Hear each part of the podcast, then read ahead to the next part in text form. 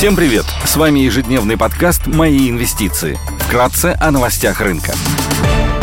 Глобальные рынки.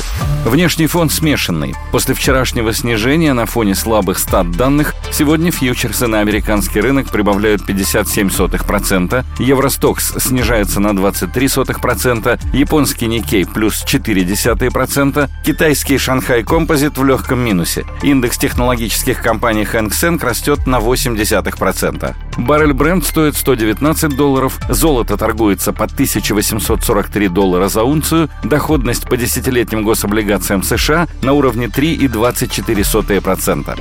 Сегодня Владимир Путин выступит на пленарном заседании Петербургского международного экономического форума, вступают в силу изменения в составе индексов Московской биржи, пройдет выступление главы ФРС США Джерома Пауэлла, в Штатах представят данные по промышленному производству, Евростат опубликует данные данные по потреб инфляции в еврозоне. Корпоративные новости. Среди крупных иностранных эмитентов сегодня отчитывается Tesco.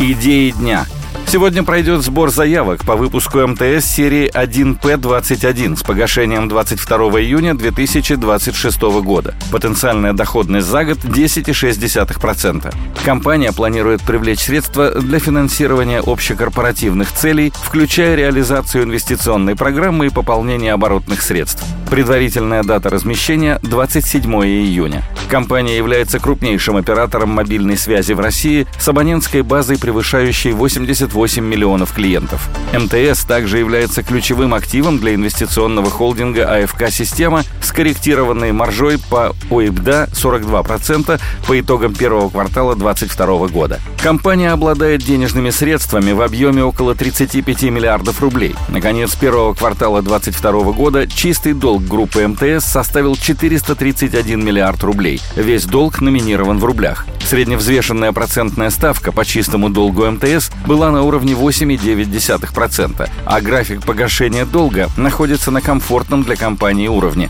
Операционный поток вместе с денежными средствами достаточен для покрытия процентных расходов предстоящих погашений, а также значительного размера капитальных затрат. Соотношение чистого долга к ОИБДА группы за последние 12 месяцев составило 1,9х. Компания может повышать цены и индексировать тарифы на инфляцию без существенного снижения объемов трафика. По итогам первого квартала этого года финансовые результаты МТС оказались лучше консенсуса на уровне выручки и ОИБДА. Сильным квартал стал для МТС банка, сегмент сервисов связи показал стабильную динамику роста. МТС проводит агрессивную дивидендную политику. В середине мая Совет директоров МТС рекомендовал акционерам одобрить выплату рекордного дивиденда по итогам 2021 года.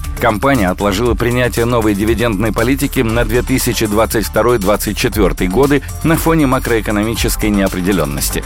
Компания активно фондирует дочерний МТС Банк. Банк находится на 32-м месте по активам, и в случае возникновения убытков и проблем на фоне нестабильной ситуации в России, МТС и холдингу АФК «Система» придется вкладывать дополнительные средства в банк, что может отразиться на финансовом положении и ликвидности. Спасибо, что слушали нас. Напоминаем, что все вышесказанное не является индивидуальной инвестиционной рекомендацией.